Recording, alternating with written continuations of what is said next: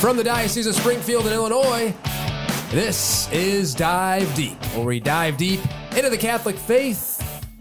Today we're going to talk about exorcisms. Talking about diving deep today. Father House rolls his eyes. I'm Andrew Hansen. She's Amber Cerveny. Father Chris House.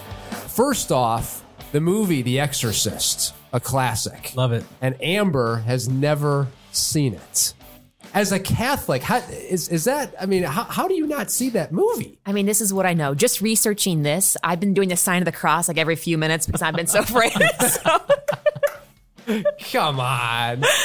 I mean, I want to see it, but I think I got to be like really prepared. And Father, I mean, you know, we get we get kind of lost in the theatrics of that movie, but by and large, it's a very It's well done accurate movie. accurate Yeah, portrayal. very well done. You know, uh, William Peter Blatty, who wrote the book, uh, was inspired to do so as a student at Georgetown, I believe, when after he had read a written account of a young man who was from Silver Spring, Maryland, who eventually they brought him all the way to the Jesuits in St. Louis, and there they conducted an exorcism on him, I believe, in the 1940s, and it was uh, it was done over several days, over several weeks, and it was successful.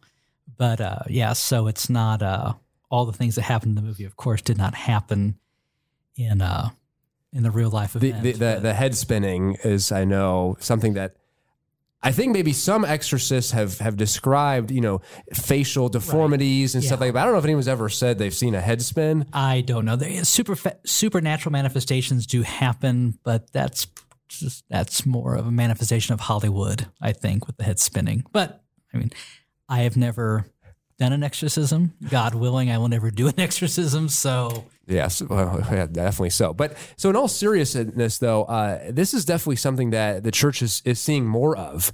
Um, and you know, things I've read and dioceses have said, and, and exorcists have said, they they are having to do more of these. A lot of it because of our godlessness culture. Uh, people getting involved in Ouija boards and um, you know palm readings and things like that. So, first, Father House, and not just that, but other illicit behavior.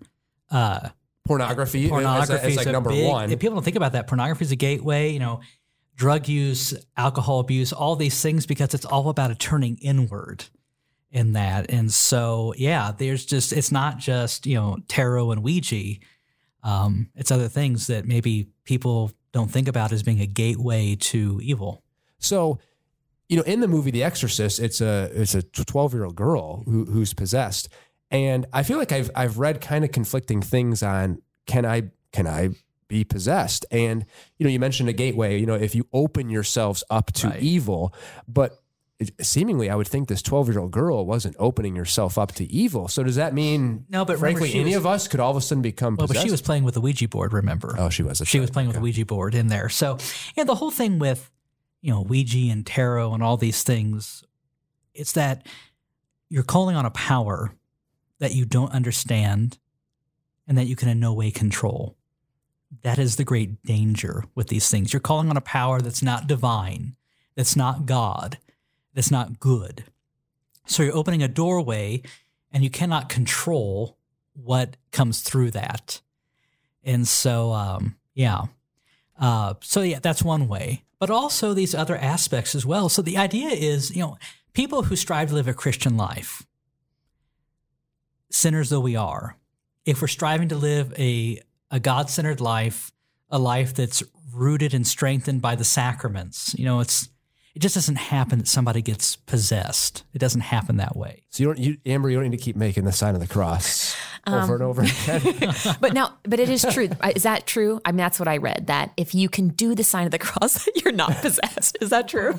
well, one would think so, but there are also there are possessed people who are able to receive communion, who are able to receive the Eucharist Yeah, in no- the process of. It doesn't mean that the demon or the entity is not still there, but yeah. So just yeah, that can also be a deception. Yeah, because um, Father Amorth, who was the previous chief exorcist in Rome, he has since deceased. Uh, since been deceased. He's been deceased for a few years now. You know, this was his this was his life. He did exorcisms all the time, and he talked about where people, you know, it, it's always it's always a process. It's not like he, he performs an exorcism and willy nilly, you know, game over. You know, you know, we can. Yep, that's good. We're done. You know, it's it's such it's a process that can take a very long time, Right. and in that process, these people can still they go to they go to confession, they go to communion, they pray, And despite that, they are still technically still possessed.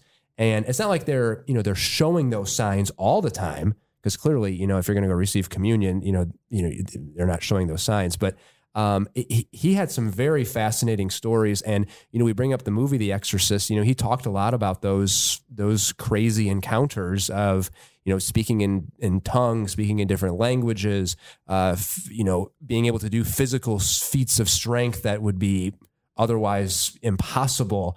Uh, knowing what's on his mind or pointing something out that sh- should be unknown.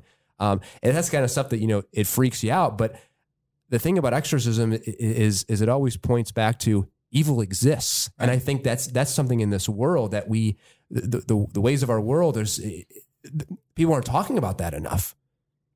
No, and the, the fact and the, the trick really is that all those things you've talked about, those manifestations, in cases where somebody has fallen victim to some type of demonic influence or demonic possession, even those things don't always happen. Yeah, that's Because- what's scary. Well, and the the thing is, you know, the devil is a proud being. The, I mean, that's the devil's great sin. Why he fell from grace is because of his pride. But the devil also likes to work in secret, doesn't want to be seen. So it can be very difficult to make a judgment as to whether or not a person may truly be possessed because the devil doesn't hold up a sign and says, Here I am. Um, yes, sometimes these things are manifested and that points to it, but that doesn't always happen. That's But- not always the case. And I want to be crystal clear because that's a great, great point you just made. Is the church just you know when, when the church receives a case, I'm going to throw out a, I would say like 99 percent of them we you know they have, you have to go through a, an extensive process of psychological background, mental Correct. health. The church just doesn't say we'll take this on. I mean. Uh, what percentage would you think cases even make it to the quote exorcism stage? oh, uh, One percent. maybe, maybe it's yeah, it's uh, I mean, It's incredible. I mean, it's incredibly rare. I mean, at the diocesan level, if we get a request for an exorcism, we send it right back first to the parish priest because which they're thrilled with. But but but it's about you know They're I making mean, a sign of the cross. so what's what's going on? So the whole thing's you know it could be about you know get your house blessed, renew your baptismal promises, various things like that. You know, are you are you is your imagination getting the best of you? I mean, what are you watching on TV? What are you reading? Different things like that. So there's we look for anything and everything. And at the end of the day, even if a case progresses, even if there may be, you know, appears to be some credibility, we have to rule out every environmental possibility, every medical, whether that's physical, whether that's emotional, psychological, whatever it is, all these things have to be ruled out. what happens during an exorcism? Describe the process, the prayers. I know you've never performed one.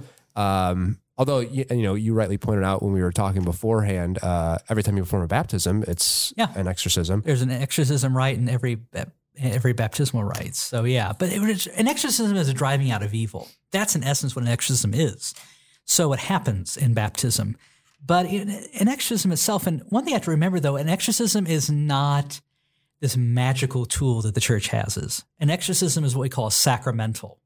It's not the same as a sacrament. The sacraments, the seven sacraments, those seven specific signs and gifts instituted by the Lord Jesus Christ, they are manifestations of the divine presence. They are the strongest thing we have in the fight against evil. So, especially a good confession and frequent reception of Holy Communion. There are no greater personal tools that a person can use in their own life of faith to keep evil at bay in their life than those two realities. So, an exorcism itself is a series of prayers. It's a series of prayers offered to God, asking God to drive this evil presence out. and it's it called be. the the rite. Right, it's a ritual. So and and has that has that prayer been kind of passed on since the beginning? Oh wait, my gosh, yes, it goes back. Well, I mean, well, Jesus. the power of Christ compels you. Is, Well, is, is that in there that's- from, that- from the movie? Yes, that is in there. Okay. So, you know, I mean, Jesus did exorcisms. We see this in the Gospels. He sent his disciples out. They did exorcisms. So, this, I mean, from the earliest days of the church, exorcism has been a reality. Now, science, medicine has given us explanations for why certain behaviors take place. So the number of exorcisms has gone down. Is it still a reality? Yes. Can a person be possessed and still suffer from a medical condition? Yes. The devil can use those things as a mask to hide behind, to confuse the exorcist as he attempts to discern whether or not this is a valid case. Okay, so recently um, in South in Colombia, I think it was Colombia, the the bishop did a like a massive exorcism on the whole city. Um, how how does that work? Well, basically, he's if I remember the story correct, it was because there was a terrible problems with crime, Mhm. Drugs, violence, murder, all these things. So basically, the problem of evil had really manifested itself. So the bishop is saying prayers of supplication against these powers. So it's not an exorcism in the sense of what we see in the movie or what or what an exorcist does properly. The bishop was because in the appendix of the rite of exorcism is these prayers of supplication against uh, evil. So I'm assuming that's probably what he was doing. So this notion, just in general, of, of you know asking God to break the power of evil, to push it out, to push it away from this place. So do you kind of have to announce it? I mean, because it made it made quite a bit of news. At least it did Catholic Twitter. I've been I've been reading it on Catholic Twitter.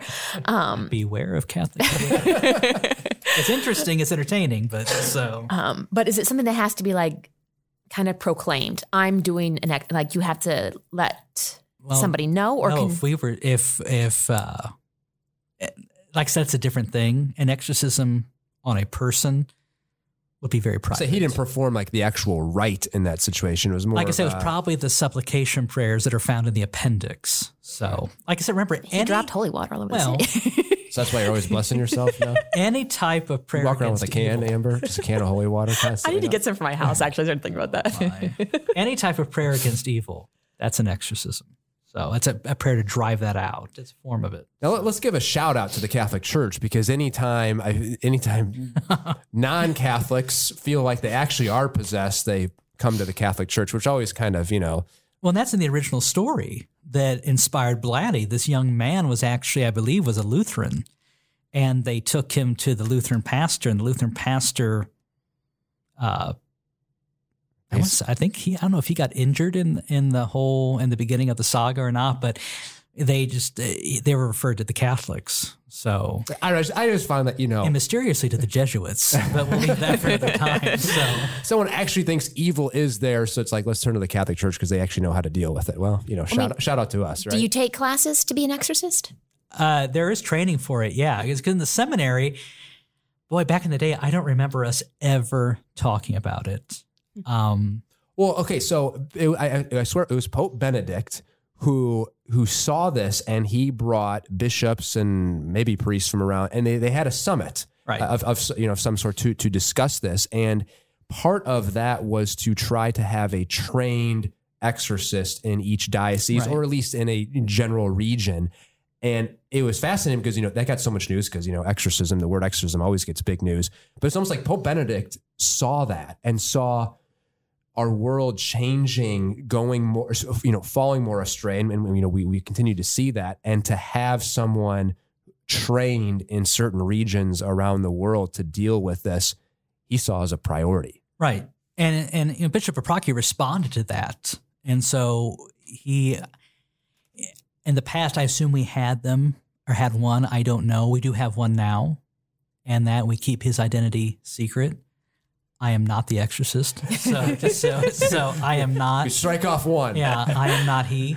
Um, but uh, yeah, and so and there are classes, courses. I mean, it's because the main thing is the exorcist has to be able to discern, has to discern with the help of the Holy Spirit whether or not something is if it's a true thing or not. Because if it's not a case of possession and the person has some type of mental disturbance or illness, we don't want to harm that person anymore by doing something that's going to be counter to their mental health. What are some? Have you spoken to exorcists and Mhm. uh, um, describe some of their experiences? What have they told you? I've never actually spoken to an exorcist who has done. Actually, I take that back. I've never spoken to an exorcist who's done an exorcism. Well, then that tells you right there how, ra- how still Yeah. how still how rare even even though it's becoming more prevalent, still how rare it is. Right. Um, that's fascinating. I mean, it's it's it's so fascinating the, the the right and to hear those words. Um, you know, the- seeing the movie The Exorcist, we've seen a lot of doc- documentaries come out Right. ab- about it. Um, Well, Yep. people are fascinated by the whole concept, and that in itself is something to be careful of. Is this over fascination? In fact, even the the ritual. I don't know if it still says it today, but I know in the old texts, these, you know, the exorcist shouldn't be someone who can who intellectually is kind of looking and looking for answers in that, because of course, the devil, a demon, can reveal secrets and can answer questions and reveal greater knowledge. And that can be a tool by which a demonic force then compromises what's happening. In fact, even the exorcist is not really supposed to engage. He's not supposed to answer questions. So yeah, the, the guy, will Right. the, you know, the possessed it used to be the case that will they, they would ask certain questions, but even now it's like, no, you don't engage the So- hostile power. The, Um, the goal is to get sorry, Amber. The goal is to get the demon's name out. In in most cases, the, is the way I read. I think I remember from from Father Amorth, where he said, you know, the process takes, and if you can get the person who's possessed to reveal the name of the demon, that's almost when I'm going to say you have them because because then now There's power in the name. there's power in the, there- there's power in the control the reveal. name. there's power in the reveal. And so if if an exorcist can get to that point, um, that's that's obviously a good sign that perhaps maybe the possession will be fully removed from the person. Yeah, I mean, if, if you want to check out those books, it's uh, an exorcist tells the stories, and then an exorcist tells more stories. Um, but I mean, yeah, it- it's it's fascinating what he dealt with, um, and you know, you, you, you- go to the Exorcist the movie, and you see all those crazy things. You're like, ah, this is Hollywood. It's legit. right. And what we see This in- stuff happens. What we see in The Exorcist and the story of The Exorcist is an actual possession. Demonic activity comes about in different ways. So if it affects a place or an object, it would be what we call um, an infestation. So that's over a material object or, or location. A person may be attacked physically by demonic force, isn't possessed, but they're they're abused physically by demonic force. That's what we call Well, what does that look like? Say say more about that. it would- it- different things, you know, pushing, shoving. St. Oh. John Vianney was was uh, was really kind of jostled around while he slept by the devil because he was a great confessor and everybody came to him for the forgiveness of sins and he was reconciling people to the church. So the devil was not pleased with that. So so oppression would be a physical uh, struggle that's placed on somebody. Obsession would be a mental, a psychological attack from a dark force, from a demonic power. And then in the case of possession, it's where the actually where the devil or a demon has taken control. And there are cases of, of a total possession. And that's when a person, as I'm told, has totally given themselves over. It's an act of the will on their part. Possession is not an act of the will. Usually it's the result of a weakened will in responding to grace and goodness. But a total possession takes place when the person hands himself over totally to the devil or to a demonic force. And In that case, there's very little, if anything, that an exorcist can do. Well, that, yeah, that's interesting because because Father Amorth pointed out that there were many cases, no matter how many times he did an exorcism, and even though they saw little progress, in the end, the person was never fully healed. And that maybe could be the, the full possession you're talking about. We've discussed this a little bit in a previous podcast. We didn't talk about exorcisms to this question, though. Why would God allow that? Why would God allow someone to be fully possessed by the devil? That seems you know, almost made contrary to to God. Well, it goes back to the to the great gift, which is also the great problem of human freedom. You know, God gave us freedom, freedom to choose to love and to serve Him, or freedom to choose what is contrary to that. So, and that's that that can be difficult. I mean, that's reconciling the gift of freedom with an all loving and all merciful God. So, but God ultimately respects that gift of human freedom. And so Does he allow it to happen? Yes. Does he make it happen? No. Does he want it to happen? No. But he allows it to happen because of his gift of human freedom and the respect of that gift that he's given. So to to be an exorcist, um, like I think about the charisms, right? You have to you take a little test and you find out what you're what you're good at, and one of them is detecting evil, right? Are they Oh, the charism discernment? I've Yeah. not done that. So, Oh well, I think it is. no. um, I'm a good detector of evil. yeah, I I've never heard that before. really well. I, I'm pretty sure. I'm pretty sure that it's like there's people who can sense evil. Um, and so is that are so are priests not are, are there people drawn to this like they have this ability to sense evil and that's why they're drawn to be an exorcist or Like, just like you said, our diocese has one. Is this is this priest? Did, did he seek this out, or is, is he just known for his? You know, you know, how, how does that happen? I think any bishop, eh, or I would advise any bishop if a priest comes forward and says, "I want to be the exorcist," Yeah, he's the last guy that gets made the exorcist. Probably like because the devil be will Pope- make mincemeat out of him if he ever actually comes face to face with him. Also, bi- no cardinal should say, "I want to be pope," right? Oh, exactly. Like, yeah, but no, yeah, no. Um, you know, the exorcist has to be known for his humility, his holiness, uh, the fervor of his faith. So it shouldn't be something that anybody's looking for, because what, what's the motivation of that? Well, if it's pride or curiosity, you're going to play right into evil's hands. It's an interesting topic, huh? Well, hopefully uh, we don't have to do too many exorcisms here here in the diocese. No. Hopefully it's zero for it- a while. And it's always important for us to remember at the end of the day, at the end of the day, you know, it's not a question of who's going to win in this epic struggle. We already know that because it's the victory's already won. Christ has conquered. He has broken the chains and power of sin and death. The devil has been cast down. The devil is not happy with that, and the devil's just looking to see whoever he can take with on his way down. So the battles or the, the war is won. There may be some skirmishes and some struggles still, but it's not a question of will light prevail over the darkness. You know, Christ is victorious. At the end of the day, compared to God, the devil's a yapping poodle. No offense to whoever, but that's the, or a chihuahua nipping at your heels. That's just the reality of people it. who love chihuahuas And are going it's- to be calling well, it. you know, and Never, never mess with dogs, Father House. That's what I've learned. Yeah, Cats the- and dogs off limit. you know, the one time I encountered some type of what seemed like a phenomenon, a sign, a manifestation, I just told the people around me, I said, you know, it's a parlor trick. It's nothing. It's it's a tool. It's meant to upset, to disturb, to scare. It's just a parlor trick.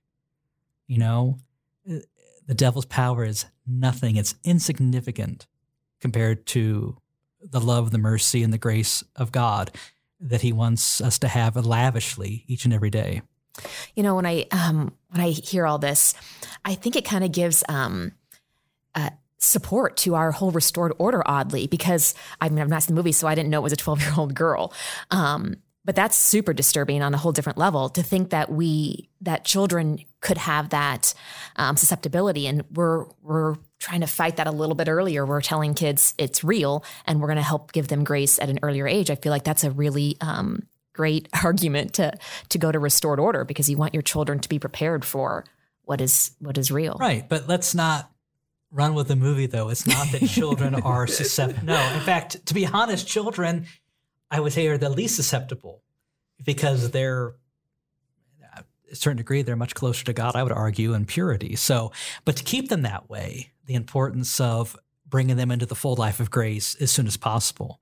So, from baptism as a baby, and then getting them to receive their sacraments so that from an early age, they're given that armor of light and grace to go out and do battle in a hostile world. I mean, the devil's not hiding under every rock. There's evil out there. But, you know, talk about, you know, people blame the devil. There are a lot of times the devil's on the side shrugging his shoulders saying, "Uh, don't blame me. You all did that yourself. So he's out there. He does not want the good to win through. He does not want us to grow in our relationship with the Lord.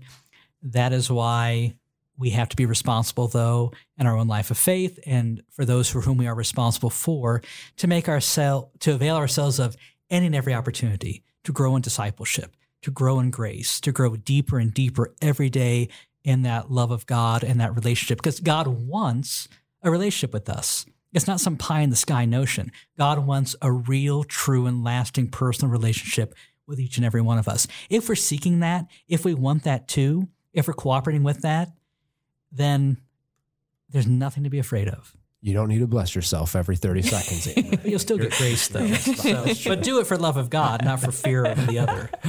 All right. Well, that's a good way to leave it there. Uh, more podcasts, dio.org slash podcast. We will see you next time here on Dive Deep.